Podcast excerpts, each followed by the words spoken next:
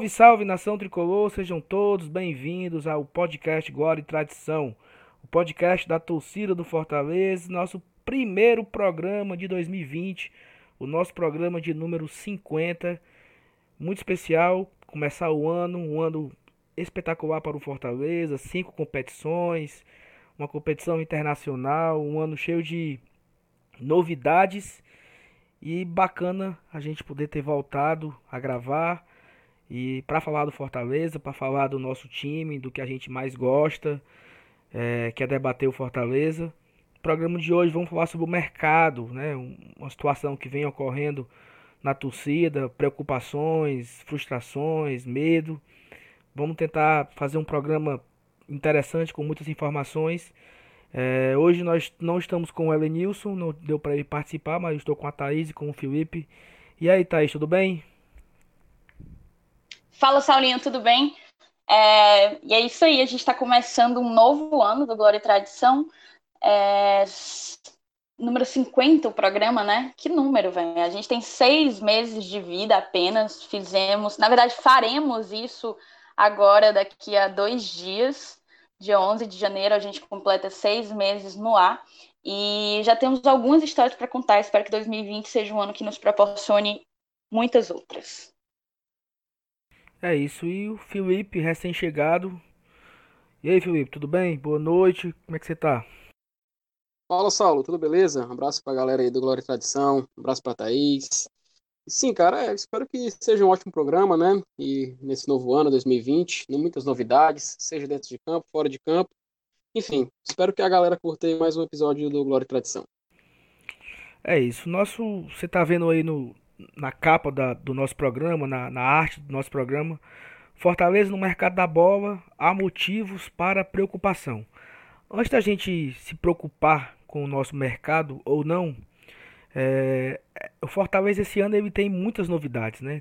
Fortaleza projeta no seu ano muitas novidades, entre elas acho que a maior novidade, sem dúvida, é a viagem para Buenos Aires, onde o Fortaleza vai disputar uma competição internacional. E eu estou muito ansioso para chegar logo o dia da viagem, para estar lá presente nesse momento histórico. Mas o Glória e Tradição ele também tem grandes desafios para esse ano, tem grandes coisas para esse ano, grandes preocupações também. Nós sonhamos com a evolução do nosso programa, a evolução do Glória e Tradição, do nosso projeto. Eu acho que o Glória e Tradição ele é um projeto que ele nunca vai parar de evoluir, né? Para quem conhece de administração, tem um modelo de gestão chamado PDCA, que é quando você planeja, desenvolve, analisa, revisa. Então, assim, acho que o tempo todo a gente está pensando, sonhando, revisando, mudando, pensando uma outra coisa, um outro formato, um novo programa, um novo tema.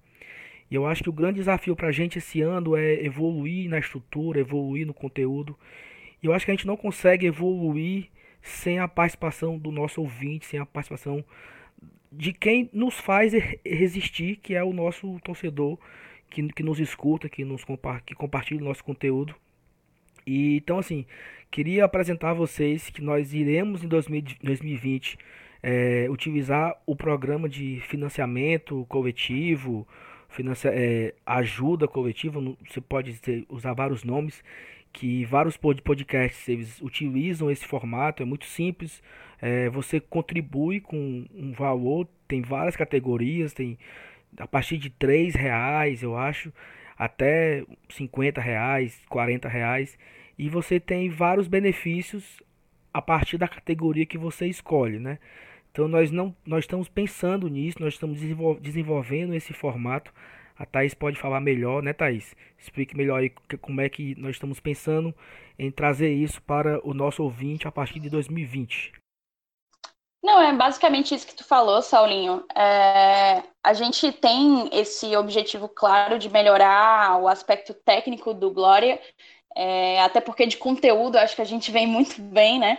Mas a gente tem, sim, essa ambição de conseguir progredir em termos técnicos, entregar um programa com uma maior qualidade técnica, poder fazer uma melhor edição, uma gravação um pouco mais profissional.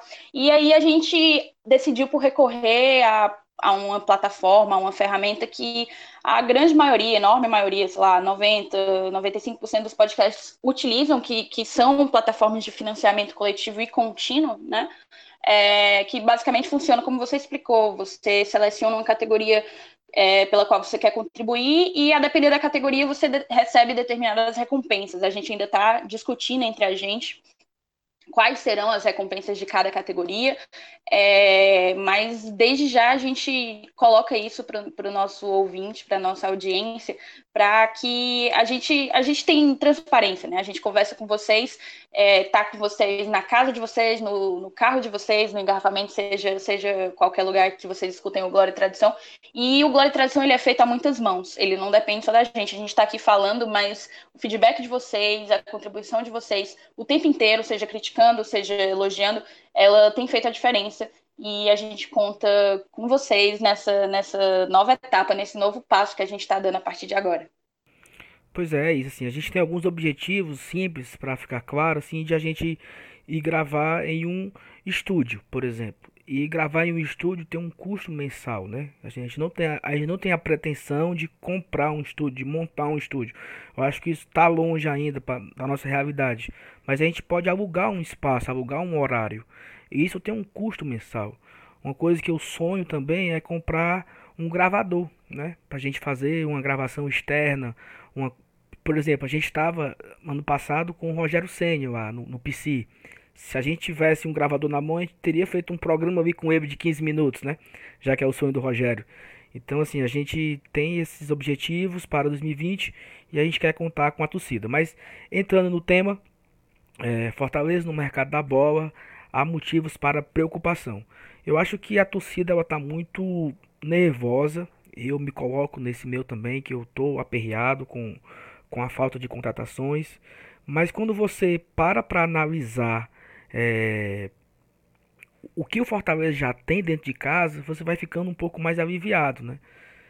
Porque se você parar para analisar, hoje nós temos 24 jogadores praticamente à nossa disposição, né? Isso já dão praticamente dois times, um time titular e um time reserva para pôr em campo, né? Então, assim, há motivo então para tanta preocupação assim? Claro que há, né? Porque se a gente for bater jogador por jogador, nós perdemos aí uns 8 a 10 jogadores do ano passado que não renovaram e ainda não tivemos as peças de reposição, né? Então, assim, Thaís, queria começar com você aqui. Nós perdemos, vamos lá, Adalberto na zaga, nós perdemos Sérgio Romero, Paulo Roberto, Araruna, que não renovou, o Matheus Vargas, que foi emprestado. No ataque nós perdemos Felipe Pires, Edinho, Matheus Alessandro, Chiesa, acho que é isso, né? E até agora nós trouxemos Cariús e o volante Michel. Na sua opinião, Thaís, o que você quer falar a respeito dessas saídas, dessa preocupação? O que você acha? Então, amigo, discutir essa questão, o Fortaleza ele está dormindo no ponto do mercado da bola, ele está passivo demais, tem sido o grande mote, o grande assunto da torcida do Fortaleza nas redes sociais, né, nos últimos dias. E eu acho que é uma pergunta complexa. Não conseguiria responder em algumas poucas palavras. Acho que há, sim, motivo para preocupação, porque nós, torcedores, a gente pensa com o coração, né, na verdade. Então, a gente acaba se preocupando, projetando, meu Deus, vem uma Sul-Americana daqui a 33 dias, o que é que a gente vai fazer daqui para lá? Tem só um contratado até o momento, e a gente fica se comparando, porque inevitavelmente há uma pressão, apesar de que, vamos lembrar, a gente tem uma base vencedora, né? Uma base que venceu praticamente tudo que conquistou, tudo que disputou em 2019. Muitos nomes permaneceram. Se a gente for pensar de titular que a gente perdeu, quem foram apenas Edinho e...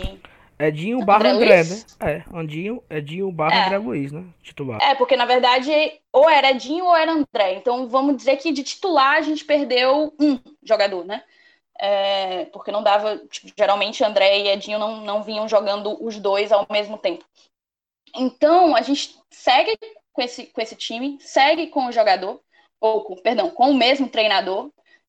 Eu imagino que o Rogério vai manter um pouco a linha de pensamento dele em termos táticos do Fortaleza, o pensar tático do Fortaleza, muito semelhante a 2019. Então, inevitavelmente, existe uma pressão por conta do rival, que vem contratando muito, mas assim, o rival vem de 2 anos de escapando, né? 2 anos se livrando do rebaixamento praticamente na última rodada. Então...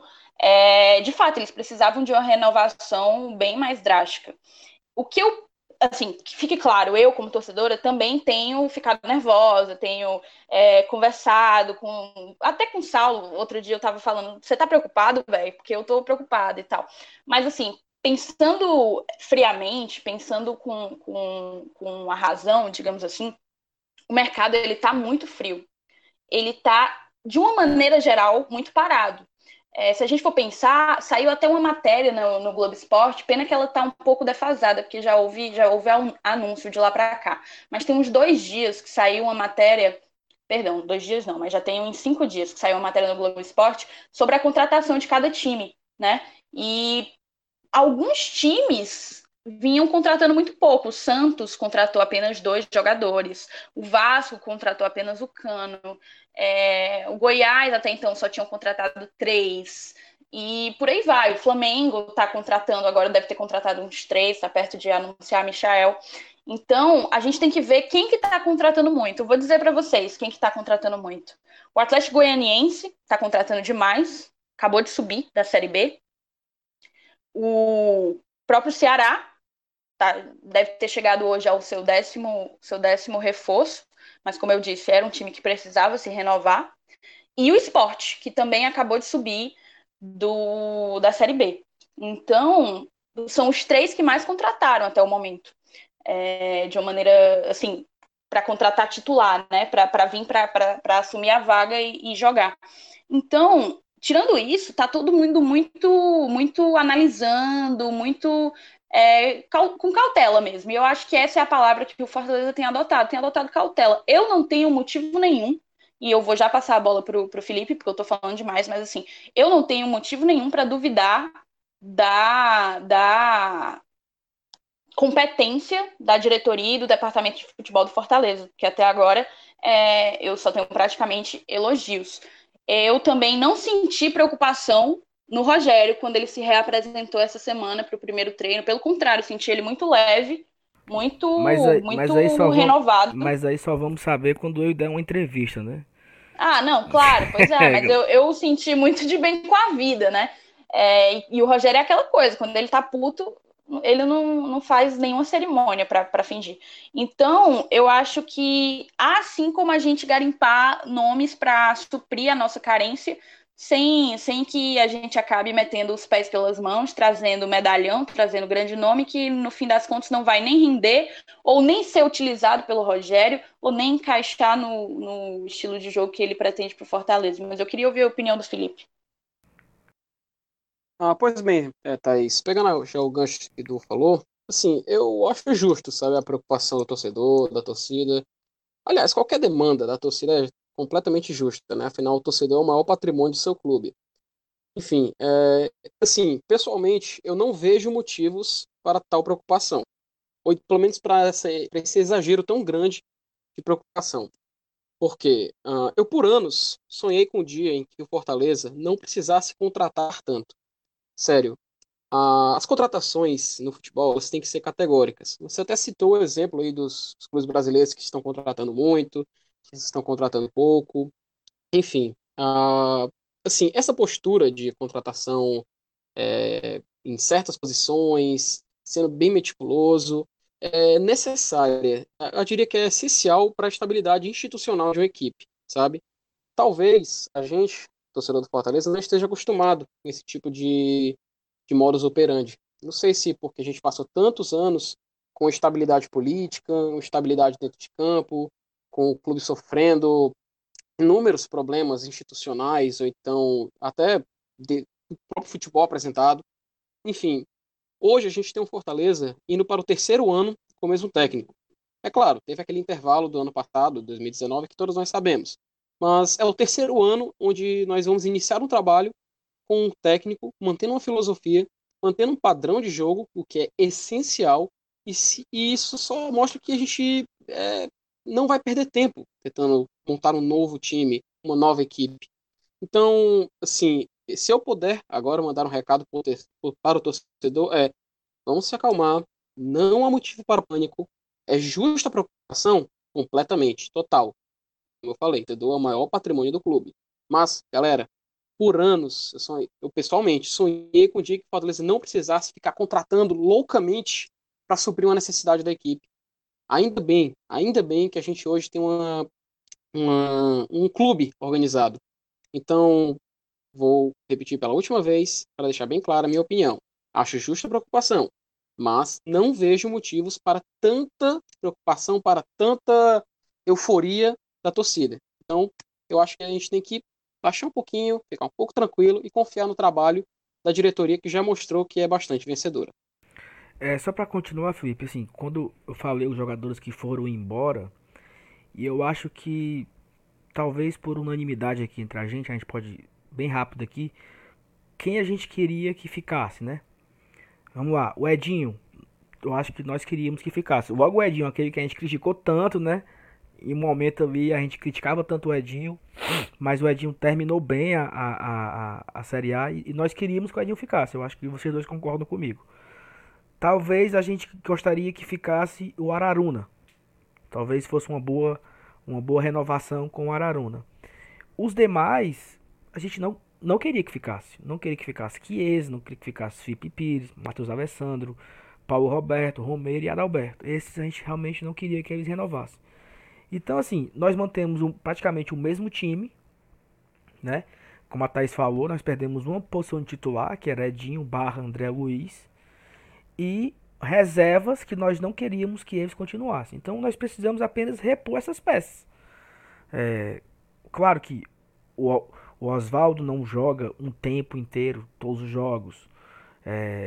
Nós não temos o titular do lado direito, né? Que agora o Ederson voltou a jogar, a ficar à disposição, mas nós não temos mais o Edinho e nem temos um ponta ali. Talvez o Romarinho possa fazer essa posição para ser um ponta. Isso a gente jogando no formato do que o Rogério jogou, os quatro atacantes, né? Se a gente imaginar que jogasse Romarinho, Ederson, o Everton Paulista e Oswaldo, nós não temos reserva aí, só teríamos o Cariús de reserva e não teria mais nenhum reserva. Então isso é preocupante, eu concordo. Essa preocupação ela é justa. Nós precisamos aí de pelo menos 3 jogadores de lado para ser esses reservas. Um zagueiro, ele é importante. Por quê? Porque nós temos só 3, já que o Roger está quebrado.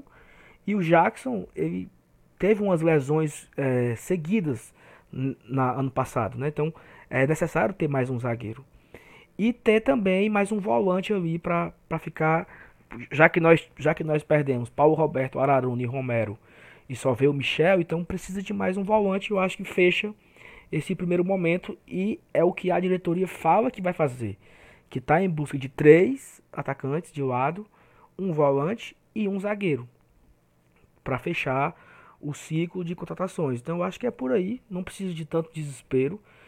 E uma outra coisa, Saulo, desculpa te interromper, é que eu falei, né, o mercado ele tá de uma maneira geral frio, poucas contratações, digamos assim, mas se você for ver nome a nome do que foi até agora anunciado pelos outros times da Série A, assim, raríssimas exceções me agradam, né, com exceção de, sei lá, do Flamengo, que anunciou grandes jogadores, Gustavo Henrique, Pedro Rocha, vai já anunciar Michel, mas assim...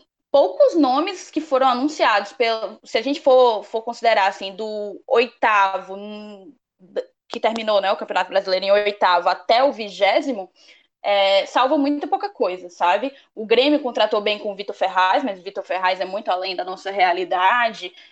O próprio rival, eu gostei da contratação do Bruno Pacheco e do Charles, mas apenas. O Botafogo, assim, se você olhar as contratações do Botafogo, preocupante, muito preocupante, já anunciou para lá de seis jogadores, mas assim, eu não queria nenhum no meu time. Então, o próprio Atlético Paranaense, que é uma grande referência para a gente, né? Porque era até então um clube emergente, mas hoje eu já considero um clube grande, já vem de uma conquista de uma Sul-Americana, de uma Copa do Brasil, e tá com dificuldade no mercado, né? Perdeu o Marco Ruben, não consegue achar o 9 deles, então assim, não tá fácil para ninguém, nitidamente, entende? Eu acho que é justamente o que o Felipe colocou, a preocupação ela é válida, mas, assim, vamos com calma, vamos tentar confiar e analisar a situação toda com um pouco mais, menos coração e mais razão. Thaís, só pegando o gancho que tu falou, inclusive o Fluminense, que é um clube que, assim como nós, lutou para não cair durante todo o campeonato, anunciou como grande destaque como atacante Felipe Cardoso, jogador que saiu praticamente odiado pelos torcedores rivais, né? Só pra gente entender como é que tá funcionando o mercado. Olha como ele tá maluco, né? Mas assim, maluco no sentido de que o que a gente espera nem sempre é o que a gente tem. Então, só para complementar a tua informação e para acrescentar isso aí, que inclusive o Fluminense também perdeu o Alan para o Atlético Mineiro, ou seja, a gente tá vendo como tá funcionando. O Atlético Mineiro que tá investindo em várias joias, inclusive sul-americanas agora. Enfim, é isso aí o mercado. Passa adiante. Eu acho que é por aí também, sabe? Eu acho que a gente precisa achar essas peças pontuais. Vamos falar mais na frente do programa quem poderão ser. E eu acho que a gente tá com um time treinado, entrosado. Falta pegar o ritmo, né? O preparo físico após 30 dias de férias e aí. Mas assim, a gente já tem um time que foi... O nosso time foi vencedor. Aí eu vejo, mas quem garante que em 2020 eles vão render a mesma coisa? Porra, os mesmos jogadores, o mesmo técnico, o mesmo esquema, o mesmo campo, as mesmas condições ou melhores condições de trabalho. Por que que não vai dar certo, né? Acho que muito arriscado é quando você monta do zero, traz 10 jogadores. Quantas vezes, é uma coisa que o Felipe acabou de falar, Fortaleza não subia pro mata-mata, não subia.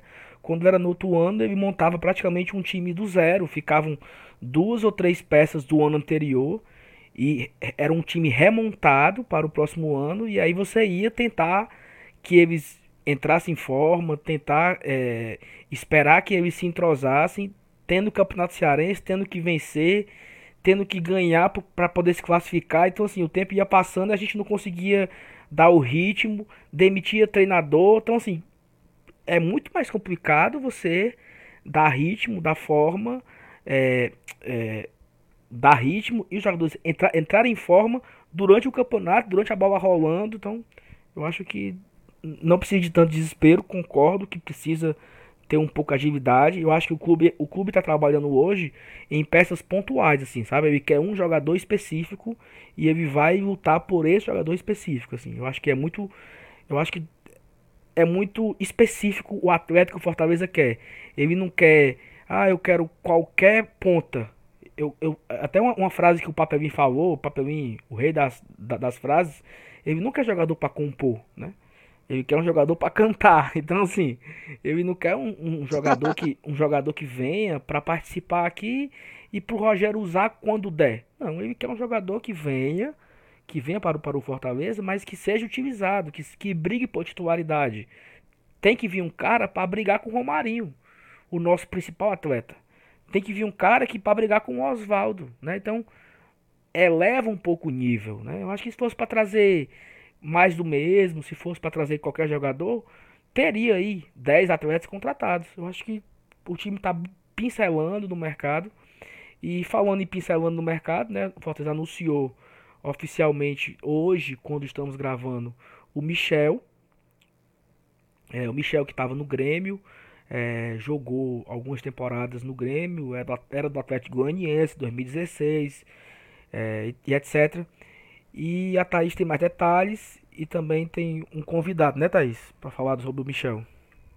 Exatamente, Saulinho. Logo quando o Michel ele foi anunciado, a gente entrou em contato com o Maurício, ele é o fundador da MW Análises Táticas, não sei se vocês acompanham, ele vai falar o arroba deles aí daqui a pouquinho. Eu entrei em contato com ele através do Gera Lobo, que também faz análises do Fortaleza para a MW, então fica aqui um agradecimento público e um abraço para o Gera. Não sei se ele escuta a gente, mas se escutar, tá devidamente agradecido. Então, eu entrei em contato com o Maurício e perguntei para o Maurício o que é que ele via. O Maurício ele é torcedor do Grêmio, né? Ele acompanha o Grêmio de uma forma bem, bem próxima. E eu perguntei o que é que ele achava das últimas temporadas do Michel, qual o perfil de volante que o Michel é, e se ele achava que o Michel se encaixaria bem, como se encaixaria aqui no modelo de jogo do Rogério Ceni. Ele respondeu tudo, o áudio ficou muito legal. Dá uma conferida aí, galera. Fala, pessoal do podcast Glória e Tradição. Aqui quem fala é o Maurício Vikliski, fundador do MW Futebol, análises técnicas e táticas que muitos de vocês devem já conhecer. Em especial pelo nosso analista do Fortaleza, o Gera Lobo. Então, é um prazer estar aqui falando do melhor time do Nordeste no ano de 2019, com um sistema tático muito interessante do Rogério Ceni, que prioriza a qualidade, a saída de bola por vezes rápida, mas em bloco. Aqueles 4 atacantes que trouxeram grande curiosidade para nós, amantes da tática. Então, o time do Rogério, eu vejo que os principais fatores são os 2 extremas, tá? Pela recomposição e ataque, obviamente, e os 2 volantes. E aí a gente vem no ponto que eu fui convidado a falar sobre o Michel, volante contratado pelo Grêmio.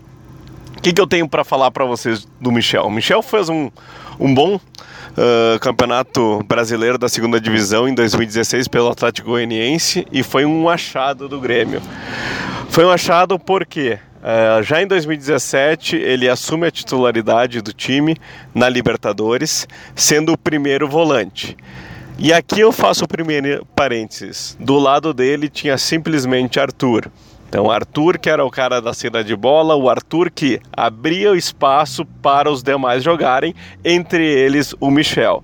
O Michel ficava mais na frente dos zagueiros, bem postado, com bom porte físico, bom na bola aérea. O Michel foi muito bem durante o ano de 2017, foi escolhido o melhor volante do Campeonato Brasileiro e foi um ótimo jogador no Grêmio. Porém, em 2018 começaram os problemas, e esses problemas do Michel estão relacionados diretamente às lesões. Foram em torno de 3 ou 4 lesões nesse período de 2018 e 2019 que fizeram com que o Michel não tivesse ritmo de jogo, não tivesse continuidade de jogo. E assim ele oscilou muito entre a titularidade e a reserva. Eu tenho certeza absoluta que se o Michel não tivesse os problemas físicos que teve e, consequentemente, alguns problemas de peso na sua retomada, ele seria titular do Grêmio hoje absoluto.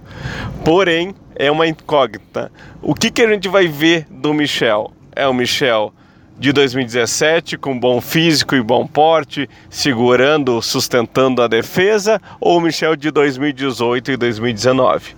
Que teve muitas lesões. O segundo ponto é, como é que o Michel vai encaixar no sistema tático do Fortaleza? Porque a gente sabe que os 2 volantes são muito importantes para a saída de bola rápida, para a qualidade da saída de bola. Então, hoje, o que eu vejo? O Michel é um protetor. Ele não é aquele volante burucutu que não sabe dar um passe, mas ele não é o cara rápido para fazer a bola girar, chegar no ataque com velocidade. Então, ao meu ver, o Michel começa a temporada como um reserva do Fortaleza, torcendo para que ele não tenha lesões, e assim, se o Rogério quiser mudar um pouco o esquema, defendendo um pouquinho mais, ou segurar mais o jogo que tiver ganhando no segundo tempo, ou jogar contra um adversário mais poderoso fora de casa, o Michel sim pode ser uma solução. Eu, Maurício, vejo que o Michel hoje é uma aposta para o Fortaleza, mas sim, é um bom jogador. Muito obrigado, sigam o MW Futebol nas redes sociais, é só procurar por MW Futebol e um grande abraço para toda a nação do Leão. Sensacional, eu tinha pedido só para ele me dar um panorama geral sobre o Michel e ele mandou esse áudio aí completaço, com uma excelente análise. Agradeço mais uma vez ao Maurício e peço para a galera acompanhar o trabalho da galera da MW, que é muito bom. Mas enfim, é isso. O Michel, ele é um volante de 29 anos, é canhoto, foi algo que me chamou a atenção. Acho que faltam canhotos no time, então foi algo que eu achei realmente interessante. Ele, em 2017, fez 23 jogos no Campeonato Brasileiro pelo Grêmio, sendo 22 como titular, foram 5 gols. 2017 foi disparado a melhor temporada dele no clube gaúcho, né? Teve, em 2018, ele jogou o Campeonato Brasileiro e a Libertadores, 10 jogos pelo Campeonato Brasileiro, sendo 9 como titular, 1 assistência, e 6 jogos pela Libertadores, iniciando como titular em 5 oportunidades, também 1 assistência. Em 2019, agora, foram 22 jogos, 20 como titular e 1 assistência. Mas é aquela coisa, o Michel, ele não é aquele volante que chega com perigo ao ataque, que faz volante artilheiro, que dá muitas assistências, mas ele é um cara que tem muito bom no desarme e que tem um passe excelente. Ele é um volante passador, que é uma característica também do Juninho e até do Felipe. É algo que o Rogério gosta muito. E eu imagino que o Michel, assim, em alto nível, ele seja um cara que consegue criar aquele bom e velho passe que consegue quebrar linhas, né? Consegue proporcionar uma construção ofensiva interessante. Mas eu acho que sobre o Michel é basicamente isso. Eu julgo a contratação do Michel como uma contratação interessante. Acho que é interessante, acho que agrega, qualifica. E de fato, foi uma boa aquisição. Mas o que é que tu acha, Felipe? Pois é, Thaís. Assim, Michel é um volante, né? Uma posição que realmente é bastante... Acho que diria uma das posições mais ricas do Fortaleza, até pelo esquema, né? Enfim, 29 anos, um jogador antes da casa dos 30, o que é ótimo. Puxa vida, jogador canhoto, hein? E na minha opinião, a gente está precisando de jogadores canhotos no elenco, sempre bom ter essa diversidade. Como tu adiantou também, ele fez boas temporadas, principalmente em 2017. Queria destacar também que no vídeo dele de apresentação do Fortaleza mostrou um gol que ele fez versus o River Plate no Monumental de Núñez, e seria bastante positivo, né, se ele pudesse fazer um gol pela gente lá na Argentina também. Como tu destacou, ele é bom no desarme, algo que eu acho que a gente precisou bastante nessa temporada de 2019. Nós tivemos bastante momentos em que nosso sistema defensivo meio que deu uma parada, um apagão, não sei como definir, mas é bom ter um jogador com essa qualidade dentro do elenco. Tu também adiantou que ele é muito bom de passe. Acho que os jogadores de passes verticais, como o Rogério já adiantou em várias coletivas pós-jogo, é algo que encanta ele, um jogador, principalmente numa posição de volância, onde para o nosso esquema é algo essencial. E eu acho que é bastante curioso a gente saber que ele vem para ser titular. Até porque nós temos dois jogadores que foram espetaculares, na minha opinião, apesar de algumas falhas. Felipe e Juninho foram, acho que unanimidade entre a torcida, que eles foram os donos do meio-campo do Fortaleza no ano. Eu confesso que eu fico bastante, sim, na dúvida de dizer quem ele vem substituir, aliás. Até porque, como ele vem assumir uma possível titularidade, é bastante difícil a gente ter que afastar um dos dois, Felipe ou Juninho. Olhando pelos números e fazendo uma análise bem superficial, eu diria que ele vem para entrar no lugar do Felipe. Apesar de que, se a gente for comparar, o Felipe é um jogador que faz passes verticais, jogador que tem desde que ele surgiu no Fortaleza, um jogador que apresentava um potencial imenso, ou seja, é um jogador que tem minha simpatia, tem minha torcida. E eu acho que quando começaram os jogos, lá quando começar a Copa do Nordeste, contra o Vitória, no Barradão, nós vamos poder analisar com mais certeza. Afinal, nós vamos ver os jogadores em campo, se revezando, e a gente vai poder tomar um diagnóstico mais correto para saber quem vai ser o titular. Mas, analisando friamente, eu diria que ele vem para ser titular no lugar do Felipe. Pois é, porque assim, eu acho até difícil a gente cravar assim, que ele vem para ser titular, né? Eu acho que a titularidade ele vai ganhar no campo, no dia a dia, né? E assim, vai ter muito rodízio agora, mas vai chegar um momento também na Série A que vai ser apenas uma competição e o Rogério não vai ter que muito mesclar, vai ter que escolher os seus 11 e manter esses 11 até o final. Mas assim, eu acho super interessante a contratação do Michel. Se a gente comparar quem saiu e quem chegou, saiu o Paulo Roberto e entrou o Michel, por exemplo. Então, é uma evolução clara aí, né, de qualidade. É, se fala muito em uma possível renovação do Araruna, né? O Araruna iria tentar a liberação no São Paulo e para vir para Fortaleza. O Araruna tem 23 anos apenas. Então, assim, é um cara que fez ano passado 23 partidas pelo Fortaleza e não jogou muito. Mas era assim, era o nosso reserva imediato. É porque Juninho e Felipe jogaram demais na Série A. E não deu espaço para o Araruna, né? Mas eu acho que o Araruna ele tem tudo. Se o Araruna ficar no Fortaleza, conseguir essa renovação... Eu tenho a informação que o Fortaleza tenta essa renovação com o Araruna. Para mim seria muito interessante a gente ter esses seis volantes, né? Teria Juninho, Felipe, Bonilha, que ainda tem o Nenê Bonilha, Bonilha e Michel, Araruna. E ainda teria o Derley, né? Então, assim, são seis volantes aí. Bonilha que treinou feito um condenado nas férias, né? Exatamente, que tá vindo aí voando após um treinamento intensivo nas férias. Então acho que a gente tem, contando com o Araruna aí, seis volantes aí super interessantes. O Derley sendo o sexto colocado aí em termos de qualidade, mas o Derley é como se fosse o coração do time, né? Mais ou menos assim a gente pode falar. E Thaís, a gente sabe que o Fortaleza anunciou, né, que está buscando 5 reforços, né, que são 3 atacantes de lado, um segundo volante, né, que possivelmente pode ser o Araruna, e mais um zagueiro canhoto joga pelo lado esquerdo. Acho que tu sabe algumas informações aí de bastidores aí para você compartilhar com a gente aqui. Exatamente, Saulinho. Todas as informações que eu vou trazer aqui são extraoficiais, claramente.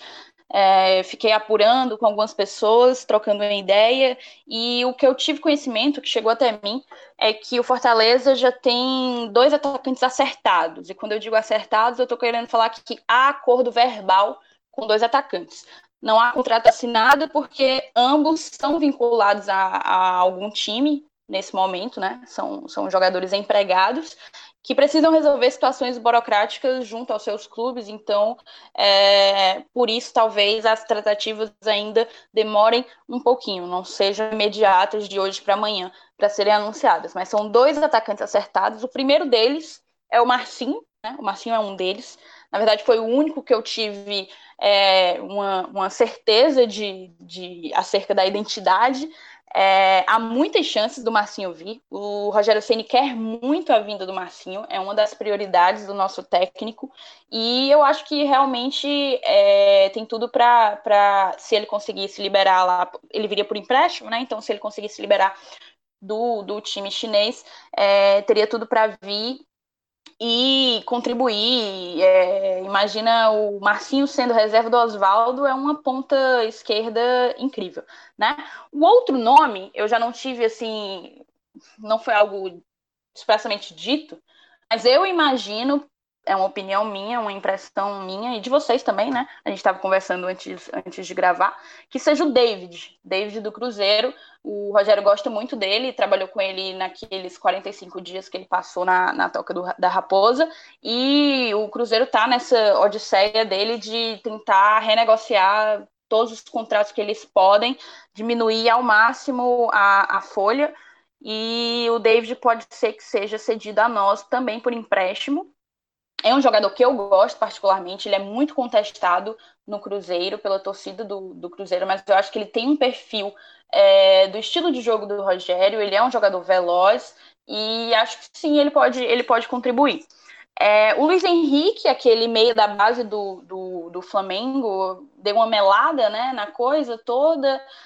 Pelo que eu pude apurar, o Flamengo de fato quer contar com ele pro Campeonato Carioca e apenas liberar em fevereiro. O gerente de futebol do Flamengo caiu essa semana, né, o Paulo Pelaipe, e o Fortaleza aguarda o substituto para ver se a final vai ser dessa forma. E se for, o Fortaleza não pretende esperar pelo Luiz Henrique. E o Sandro, havia muita especulação, vocês já adiantaram falando do Araruna, havia muita especulação entre quais volantes que viriam, se seria Michel, Sandro ou o próprio Araruna. Veio o Michel, o Sandro não vem, né? Não é um jogador que se encaixa no perfil do Rogério Ceni. E agora eu vou falar com as minhas palavras, não atribuindo isso a ninguém, mas eu imagino, pelo que eu pude escutar e apurar, que o Rogério não queria a vinda do Sandro, né? Devido à baixa intensidade. O Rogério é um cara, a gente já sabe, que o que ele mais preza, talvez o que tenha até pesado contra o Santiago Romero, que acabou indo embora sem tantos minutos de jogo, é justamente a baixa intensidade. A intensidade é algo que o Rogério... foca muito, e o Sandro não atende a essa expectativa. E então vamos lá, se a gente tem um zagueiro a ser contratado, um volante, três atacantes de lado. Desses três atacantes, um é o Marcinho, com toda certeza, o outro possivelmente é o David, o terceiro a gente não teve acesso, não sei nem se existe alguma tratativa por esse terceiro. Para essa vaga que sobra na volância, acho o nome do Araruna excelente, acho um jogador promissor. Daí vai depender do São Paulo abrir mão dele, né? E o zagueiro, vai abrir a janela de transferências dos países aqui da América Latina, e é possível que o zagueiro seja... Ele já vem sendo cogitado há algum tempo aí nas redes sociais, é aquele Oscar alguma coisa, Oscar Cabezas, eu não lembro direito, é um zagueiro gringo. Isso é um achismo meu, não ouvi nada sobre o Oscar, a única coisa que eu sei é que há a chance de vir alguém da América Latina, e eu imagino que seja para a posição na zaga, né? E se for, eu imagino que o Oscar seja um dos nomes a serem analisados. Mas basicamente, das informações que eu consegui apurar são essas. Eu queria ouvir o que é que vocês acham dessas prospecções aqui. Thaís, assim, eu tava olhando agora aqui, saiu uma matéria nesse instante da Super Esporte de Minas Gerais, postada há 1 hora atrás, assinado pelo jornalista Tiago Matar, que o Bahia tá a fim de comprar 35% do David, que vai ter uma reunião amanhã entre os representantes do atleta e o Bahia, e aí o Bahia possivelmente vai comprar o David. Vai dar 6 milhões para comprar 35% dos direitos econômicos do David. Então, informação aqui nova que... O Bahia, mais uma vez, querendo atravessar o rolê aqui, né? Querendo embaçar o rolê. Exatamente. Mas, assim, são informações que tá aqui e não tem confirmação de nada, né? É o que tá no jornal, né? Postado. Então... Mas assim... E que fique claro que o nome do David, nas minhas sondagens com algumas pessoas, o nome do David não foi mencionado, né? Na verdade é um achismo, a única coisa que foi realmente expressamente dita é que há 2 atacantes acertados e que um deles é o Marcinho. O outro eu imagino, ou imaginava que fosse o David. Vamos ver se o Bahia vai, enfim, baldear o meio de campo aí. Ah, Saulo, só aproveitando aqui para o gancho, porque quando vocês citaram os jogadores, vocês citaram o Derley. E, poxa, eu queria só fazer uma pequena observação, porque quando o Derley foi anunciada a contratação, a renovação, enfim, dele, eu vi muitas pessoas criticando. Mas, assim, para quem acompanha o clube mais de perto, assiste os bastidores que o clube publica no canal no YouTube, inclusive inscrevam-se, o Derley, cara, ele é o coração dessa equipe. Você vê como ele é querido pelos jogadores, como ele tem a amizade de todos, ele é um cara que anima o vestiário. Eu achei espetacular a renovação dele, porque teve até gente criticando, tentando indicar que renovar com o jogador só porque todo mundo gosta dele. Mas, cara, isso é muito importante dentro de um vestiário. O dia a dia de um clube não é também só dos titulares. A gente precisa de um grupo unido. E quanto mais jogadores que possam reforçar esse laço, mais importante é. Por isso que eu gostei bastante da renovação do Derley. Já emendando também o caso do Araruna, caso ele venha, poxa, é outro jogador que já estava adaptado, outro jogador que já sabe como jogar com o Rogério Ceni, outro jogador que tem o aval do Rogério Ceni, pois nós sabemos que foi o Rogério que pediu o Araruna, e o Rogério manteve o Araruna. Então, caso ele venha para o Fortaleza novamente, talvez de forma definitiva ou de forma de outro empréstimo, não sei, mas da forma que ele vier, vai ser, na minha opinião, muito bem-vindo, pois nós precisamos de jogadores como ele, jogadores jovens, promissores, que possam realmente dar uma resposta dentro de campo. Também emendando, eu queria deixar uma observação sobre o Sandro, porque eu tenho um amigo meu que é fanático do futebol italiano, e eu conversei com ele sobre o Sandro, e ele me disse que o Sandro, nas últimas temporadas, principalmente porque ele apresentou no Genoa, ele não estava muito bem, não era aquele jogador que a gente viu na época de Tottenham, de Internacional. Então, assim, ele já é um jogador que já passou da casa dos 30, então a gente já pode analisar que, para o estilo de jogo do Rogério, meio que realmente não encaixa, convenhamos. Sobre os pontas, gostaria também de, poxa, se o Marcinho vier para Fortaleza, vai ser algo espetacular. É um jogador que, como o Araruna, já jogou com o Rogério, já está adaptado ao modelo de jogo do Rogério, e se ele vier, vai ser algo espetacular, pois a torcida já gosta do jogador, o jogador já gosta da cidade, como inúmeras vezes já declarou, e caso o Marcinho venha, vai ser muito bem-vindo, eu acredito que vai agregar muito a Fortaleza. A questão do David, caso ele vá para o Bahia ou fique no Fortaleza, resta essa dúvida, realmente não temos nada concreto, mas eu aprovaria a vinda do David, é um jogador que me agrada, mas também nós temos que analisar bem o mercado, né? Nós vimos a última temporada dele, então temos que analisar friamente. Caso dê para trazer, podemos trazer ele, e se ele não puder vir, também estamos, como falei no início do programa, não precisa a gente ficar preocupado, fazendo análises prévias, não, vamos ficar calmos que vai dar certo.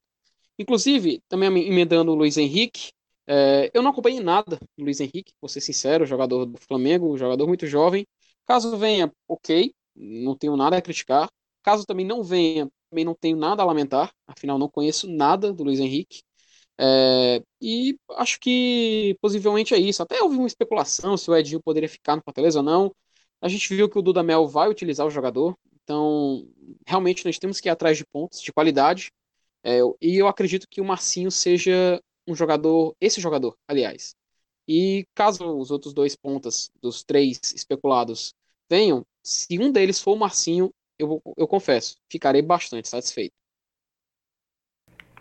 Eu acho que o Fortaleza está em busca desses atacantes, esperar para saber quem são eles, né? Tem aí a possibilidade de ser o Marcinho um, o David outro. E tem um terceiro que a gente não sabe. Também tem a questão do Bahia. A gente não sabe. O Bahia, mais uma vez, atrapalha a nossa vida. Mas vamos esperar, aguardar. E eu acho que a gente pode encerrar o programa, né? Já que não tem mais novidades. Ou não? Vocês têm mais algo a falar? Não, Saulinho, eu acho que é isso mesmo. Mas antes de terminar, eu queria só deixar bem, bem claro que, assim, tudo que a gente está discutindo aqui, de nomes e tal, é muita opinião nossa, né? Óbvio. Houve as sondagens que a gente conseguiu de falar com um, falar com outro, mas longe de nós querermos cravar nada, isso não é o propósito do Glória e Tradição. O objetivo realmente foi trazer o que dava para trazer de bastidor do mercado da bola do Fortaleza e discutir aqui para a nossa audiência. Eu queria só mandar um abraço para duas pessoas que me pediram. O José Carlos, que de vez em quando troca uma ideia comigo no Instagram, eu acho muito legal quando a galera vem trocar ideia, ou para dar um feedback dos programas, ou mesmo para falar de futebol. E o Alan Nascimento, que estava ouvindo o Glória e Tradição diretamente de Arapiraca, no Alagoas, né? Não tenho muitas saudades de jogos do Fortaleza em Arapiraca, mas fica aqui o abraço para o José Carlos e para o Alan Nascimento. Eu queria mandar um abraço também para Luciana Félix. Essa história é muito curiosa, porque o meu chefe torce Ceará e meu chefe é amigo da família da Luciana. E aí meu chefe foi na casa da Luciana, lá, amigo da família, e ela estava ouvindo o programa na televisão. E aí ele olhou assim, rapaz, esse programa aí eu acho que é do cara que trabalha comigo. Aí eu disse, do Saulo. Aí eu disse, o Saulo trabalha comigo. Então a Luciana pediu um abraço. Por curiosidade, o meu chefe, que tosse ará, que fica tirando onda comigo lá no trabalho, e acabou que a Luciana é nossa ouvinte. Então, Luciana, um abraço pra você. Obrigado por você acompanhar a gente. E eu acho que é isso, né? Felipe, um abraço pra alguém, um alô especial. Acho que nada de especial no momento, não. Só um abraço pra grande nação tricolor e pedir calma. Porque a gente não precisa se preocupar. Que vamos confiar no trabalho se o pessoal tá aí, é porque o pessoal sabe o que tá fazendo, né? Então vamos confiar com muita calma, paciência, e esperar que tudo dê certo ao final dessa primeira turbulência de ano no Fortaleza Esporte Clube. É isso, então valeu, né? Obrigado a todos que nos acompanharam até aqui. A gente pretende ter um novo programa já no ar. Na segunda-feira, provavelmente, já deve ter um novo programa. E obrigado, até a próxima, valeu. Valeu, galera, tchau, tchau, saudações tricolores, beijo. Valeu.